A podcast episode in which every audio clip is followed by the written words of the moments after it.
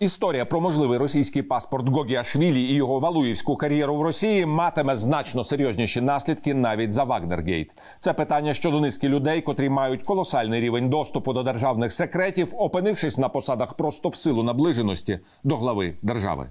Слуги на всіх ефірах кажуть, що справу Гогілашвілі треба забути, що чиновника вже звільнили. Але забути ми точно не маємо права, бо таких Гогілашвілі ще дуже багато в українській владі. Сергій Таран, політолог. Про откровення Андрія Богдана, битви олігархів і новий скандал в офісі Зеленського, колишній глава секретаріату президента Ющенка Олег Рибачук.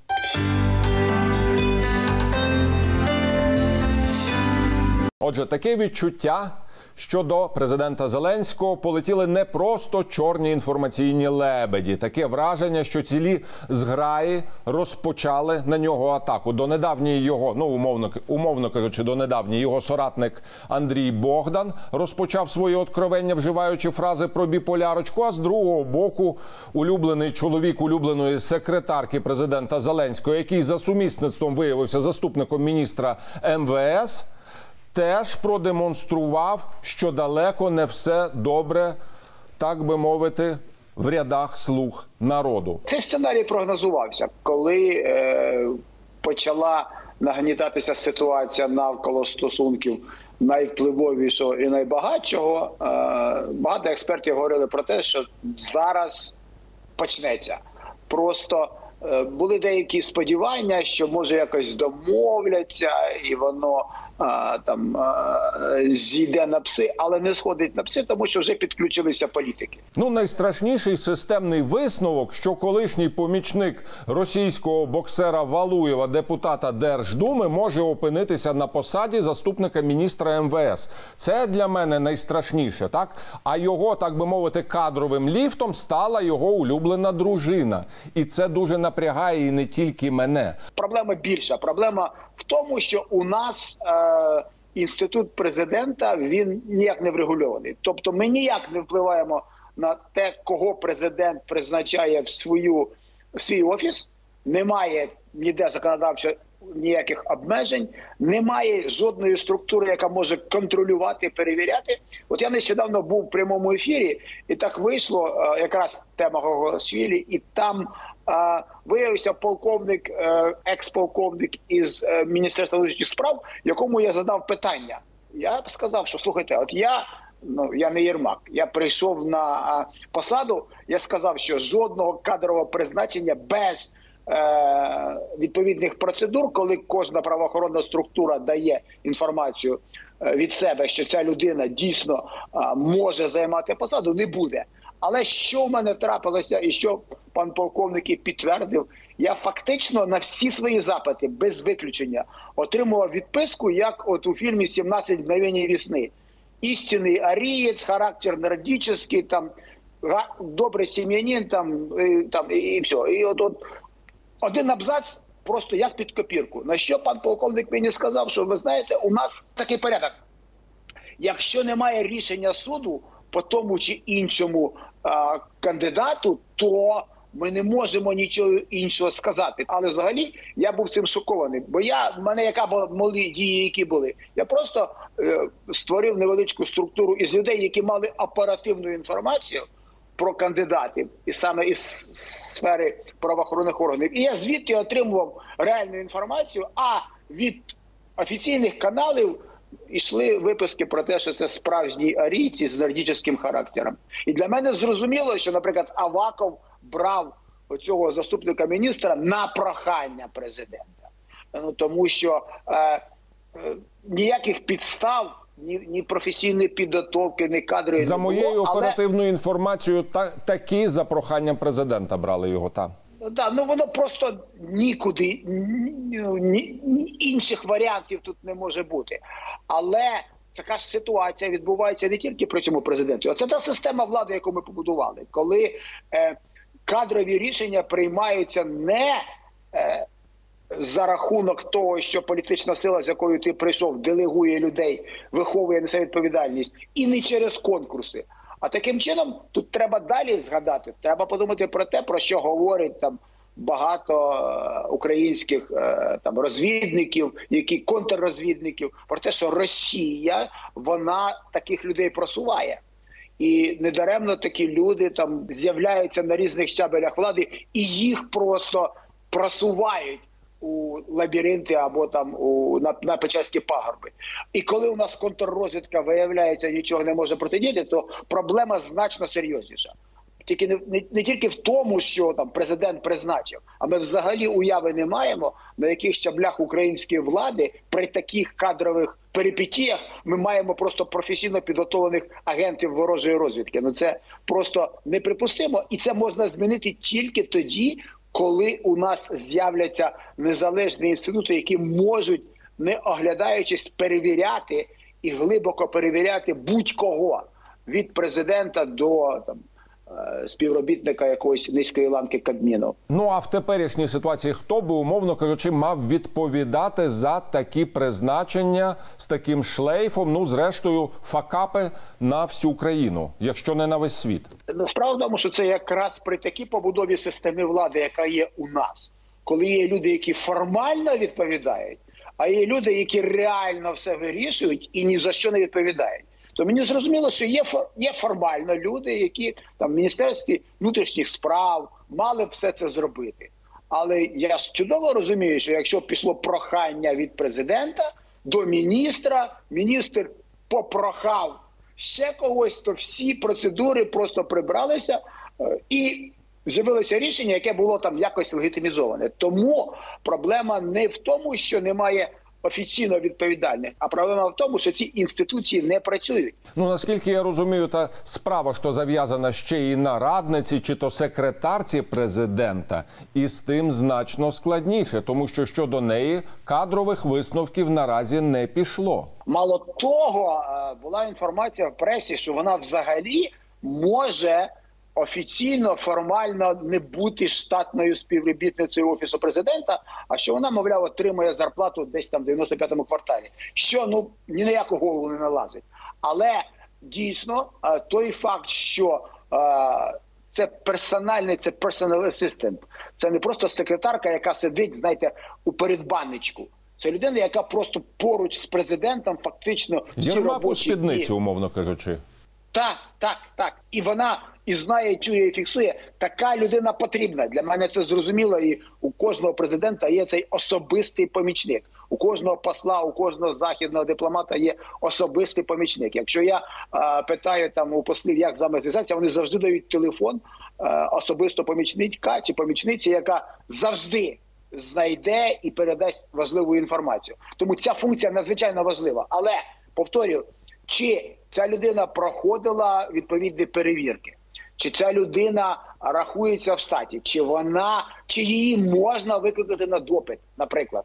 Я знову в мене величезні сумніви, що це може трапитися при нинішній системі влади, коли е, жоден з правоохоронців не наважиться там і, і близько підступити до подібного розслідування. Пане Олеже, просто я з величезним побоюванням ставлюся до ситуації, коли президентський офіс, як свиняча голова, нафарширований невідомо якими людьми. Ми не можемо їх верифікувати, але вони безпосередньо впливають на президента. А особливо, якщо урахувати інформацію там чи фантазії Богдана, так то стає моторошно, тому що він зображає е, людину, яка не є надто стійкою і стабільною в своїй поведінці. А це означає, що вони можуть його там, умовно кажучи, з легкістю на нього накидувати потрібну їм інформацію для того, щоб рухати ним в потрібному комусь напрямку. Я вважаю, ми жодним чином не можемо е, просто відволікатися на якісь другорядні речі. А нам треба сказати українцям зрозуміло, що зараз іде кампанія, і скоріше за все у президента Зеленського шансів на другий термін не так багато. А там, якщо послухати того ж Богдана, то мовляв, дай Бог, щоб він досидів до першого терміну. Але це ж не перша ситуація, не перший президент. При кожному президенті е, існував так званий клуб любих друзів. Людей, які могли навіть взагалі не рахуватися ніде, але мати кабінети поруч з президентом, як це було при президентові Кучмі, наприклад, е, найуспішнішому президенті. І при кожному президенті виникали такі ситуації. Це мені для мене це говорить про одне, що люди добрі. Давайте будемо розумніші і не просто вестися на те, що так, от зараз ми маємо ось такого непрогнозованого, некерованого президента. Але якщо ми оберемо когось іншого, то не міняючи нічого, от тоді може щось зміниться. І мене це просто реально просто злить. Тому що ну ми ж розумні люди. Ми маємо робити висновки, що не випадково кожен президент при нинішніх правилах стає або а, заручником свого оточення, причому не політично підібраного оточення, не того, який пройшов там, знаєте, який за яким стоїть політична сила, а різного. Хтось односельчанин, хтось е, разом в казармі був, з кимось е, разом у в'язниці сидів, і такі люди підбираються вже вкотре.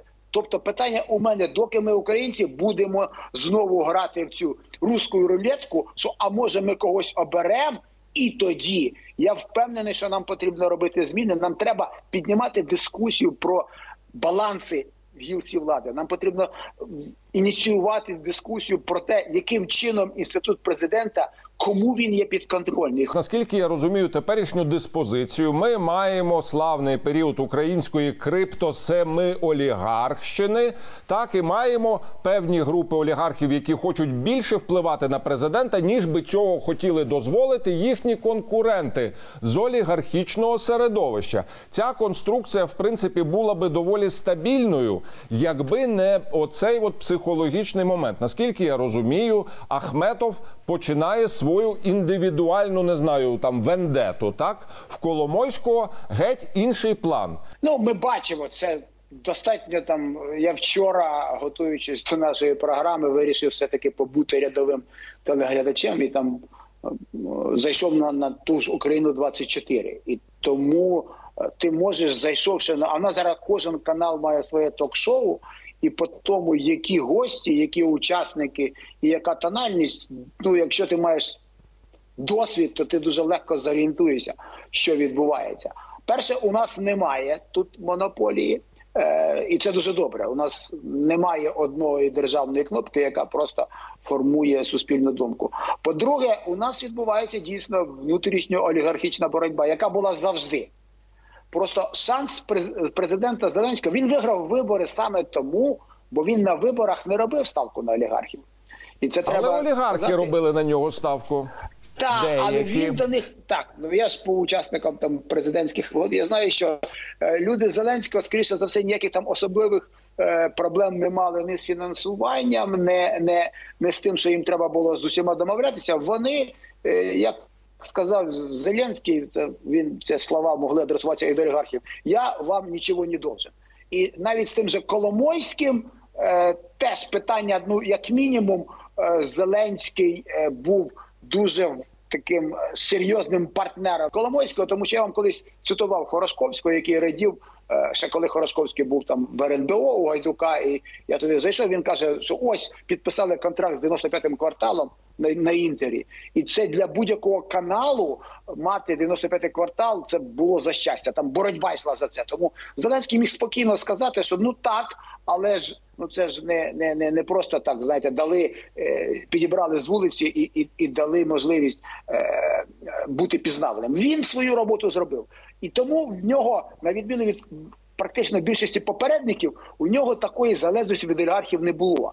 Мені здається, що це трошки зіграло з ним такий злий жарт, що він е, вирішив, що потрібно взагалі е, перебудувати ці стосунки. Зеленський його команда вони розраховують зробити тему боротьби з олігархами е, президентською темою наступних виборів.